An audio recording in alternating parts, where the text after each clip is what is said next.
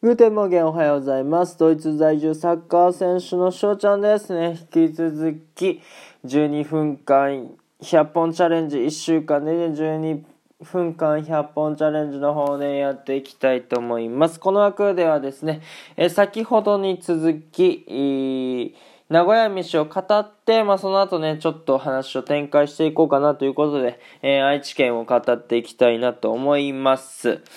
まあ、さっきの話でね、名古屋コーチンだとか、あんかけパスタちょっと嫌やなとかね、やっぱり味噌カツ、味噌煮込みうどんでしょみたいなね、えー、こと言うてまして、食べ物で一枠終わるとは思わなかったんで、あれなんですけど、全部ね、ちょっと紹介しきれなかったんですよ。ということでね、ちょっと続き、えー、からいきたいと思います。ね、名古屋飯。スガキ屋ですよ。いや、スガキ屋のさ、ラーメン。もうね、ビま、なんだろ、フードコート、どこ行ってもすがき上がるよ。愛知のフードコート、マジですがきあると思う。っていうぐらいね、あの、愛知県人からしたらすがき屋っていうのは、あの、特別な存在になってくるんですけども、いやまあ、味で言ったら、まあ、そんなに濃くない豚骨っていうイメージで、多分関東人受けはしないのかなっていうような味ですね。はい。あなんですけど、麺に絡みつく、その豚骨スープが美味しいし、なんだろうな、くどくないんですよね。くどくないけど豚骨スープで、まあ、美味しいんすよ。そう、やからまあどっちか言ったら関西風になってくるのかな。まあもちろんあの、名古屋の味なんですけど、これが。うん。関西の人のがまだ、あれかな？えー、好まれる味なのかなとかは思ったりします。うん、ということで、なんか昔はさ、100円とか150円で食べれたっていうぐらい、えー、お値打ちなラーメンだったそうですね。まあそれがまあちょっと物価も上がってきて、えー、年齢、年齢ちゃんは値段もね、えー、上がってきたというところですけども、やっぱりもう、あれですかね、名古屋の愛知のソウルフードってなってくるんですかね、スガキ屋は。まあ、それぐらい愛されてるとは思いますね。関係ないんですけども、なんかね、スガキ屋行くとソフトクリームも食べちゃいますね。人によってうまい下手はありますけども、ソフトクリームはどうなんぐらいだったかな ?140 円ぐらいだったかなあーってことで、まあ、うん、そんぐらいだったら出しちゃるかっていうぐらいのね、金額なんで、ソフトクリームもね、よく食べてました。はい。あーていうことで、んじゃあ次ですよ。ういろうですね。名古屋飯。ういろう皆さん知ってますかね？えー、ういろうね、外ろうって書きますけどね、漢字でね。はい。あー、まあ、蒸し菓子ですね。まあ、蒸したお菓子でございます。これ和菓子でございますね。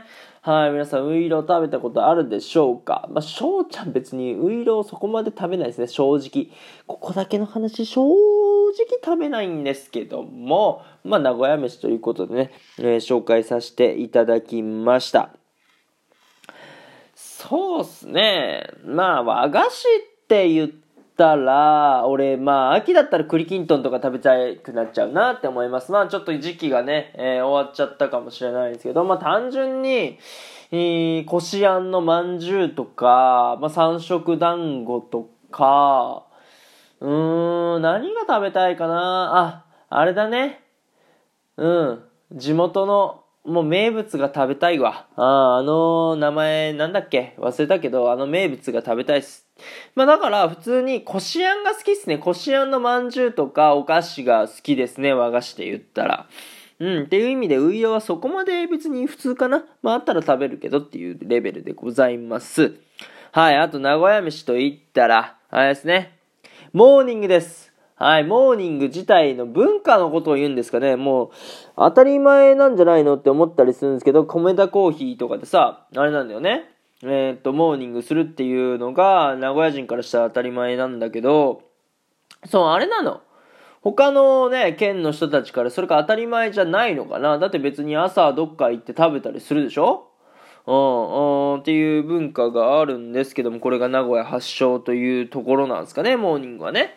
はい。ああ言うたところで、まあ、やっとね、食べ物を説明し終わりました。ね、これだけ名古屋飯あるわけですよ。ということで、まあ、絶対日本一なんですよね。名古屋飯っていうのは。まあ、どうあがいても、まあ、数でもそうだし、美味しさでもそうなんで、えー、と、皆さん、高三の方をしていただけるとね、えー、まあ、潔いのかなと思いますけども、じゃあじゃあじゃあ、まあ、名古屋の観光名所ってじゃあどこなのって、えー、なりますよね。はい。まあ僕、そんなに名古屋を語れるわけじゃないんですけども、まあ一つは名古屋城ですかね。まあ金のシャチホコみたいな感じで、まあお城行ったらどこ行ってもお城行ったらわーってなるでしょう。うん。とかですね。まあさっき、あのー、さっきの枠で、ね、初詣と言ったら、まあ、愛知で言ったら熱田神宮になってくるんですけども、まあ、熱田神宮も観光名所ですかね。まあ、広いし、大きいし、おーってなりますよ。うん。あのー、何駅伝とかでさ、熱田神宮から伊勢神宮まで行く駅伝があるでしょ？まあ、それぐらい、まあ、あのー、ピックアップされるそういうね、えー、神社神宮でございますから、まあ、これもね、一つ押さえてい行くといいのかなって。だからまあ、熱田神宮行って、えー、お参りして、きしめん食べてくってのが結構いいコースなんじゃないかなって、えー、思います。あとはあれですかね。名古屋港水族館って、はい、大きい水族館でございます。翔ちゃん最近行ってないんでどんな風になってるかわかんないんですけど、まあわかんなかったらとりあえず名古屋港水族館行ってください。はい。まああとは東山動物園ですね。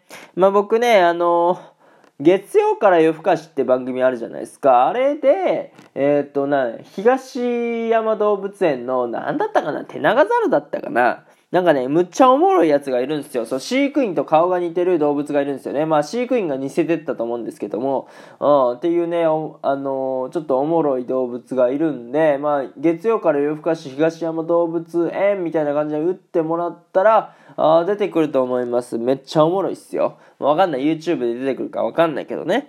うん、僕は普通に録画したやつを見ただけなんで。はい、っていうところかなね。名古屋って観光名所何もないで有名なんですよ。行くとこないので有名なんですけども、なんかだからこそ、すげえじゃんって。うん。やのにこんなに人集まって、んね、生活してるわけでしょ？ね他のとこってなんかね、観光名所がなきゃ人が集まらないみたいなとこあるじゃないですか。まあそういうのを含めると、まあ何もなくてもこういう存在感を保ってられるってところが、まあ名古屋のすごいとこかなって思いますね。まあなんだろう、便利じゃないですか、観光っていうかさ、その東京行くのにも大阪行くのにも、なんかね、結構仕事とかいろいろあるかと思うんですけど、便利やし、新幹線止まるしね。うん。ねえ、遊園地とか行きたくてさ、あの、お隣の三重県のね、長島スパーランド行けば、もう遊園地は完了でございますよ。なんか愛知にレゴランドとかあるそうですけど、なんかレゴランド行くんだったらね、長島行っちゃうなっていう感じはしますね。長島のあの、怖いジェットコースター、あれ高いっすよ。なんですけどあ、あれ楽しいですね。で、冬に長島行くとですね、えー、まあまず長島で多分ね、入場券とか全部含めて5000円するんですよ。そう、5000円で、まあ、遊園地乗り放題やったりするんですけども、お乗り放題ですよ。だからジェットコースターも、まあ、待ては普通に乗れるし、他のね、アトラクションも乗れたりするんですけども。で、その後ですね、えっ、ー、と、長島っていうのはアウトレットもあるし、えー、銭湯もあるんですよね。だからその5000円で、えっ、ー、と、冬だと銭湯も入れます。これめっちゃお得でしょちょっとね、あの寒いから、まああ、の、足先が凍るとかね、鼻先が凍るとかあるかもしれないんですけども、それをね、えー、耐え抜いた先には温泉で温まる時間が待ってるわけですよ。しかもね、5000円で、えー、遊園地も温泉も満喫できる。こんなお得なことないでしょ。うん、っていうぐらいの、遊園地がですね、あるわけですよ。愛知県の隣にはね。しかもほぼ愛知県なんですよね。うん。ほぼ愛知県。ね。場所がただただ三重県みたいなところだから東京ディズニーランドが千葉県にあるのと一緒な感覚だね。うん。あのー、長島ももっと名古屋を名乗った方が人来るんじゃないかなとかね、えー、勝手に思ったりしてるんですけども、そんなね、えー、いいとこがあります。はい。ということで、まあ、あと2分ぐらいか。まああれだね、名古屋語る上でこれは欠かせないのが、やっぱり名古屋駅のことを名駅って呼ぶところかな。うん。まあ名古屋の名は名って呼ぶでしょ？で、それを駅つけて名駅。だから名駅集合ね、名駅何時ねって、えー、使います。これはもう名古屋に住んでる人、もち、ね、名古屋に住んでない人でも使います。愛知県人は全員名駅って多分言いますね。はい。っていうぐらいなんですけども、おー、名駅の、なんだろうな、もう名物、ね、待ち合わせ場所っていうのがあるわけですよ。だから名駅の、金時計ねって言うと、もうね、あそこなんですよ。あもうみんな金時計で待ち合わせするから。ね、あの、名駅の金時計何時ねみたいな。あ感じで待ち合わせすることが多いんじゃないですかね。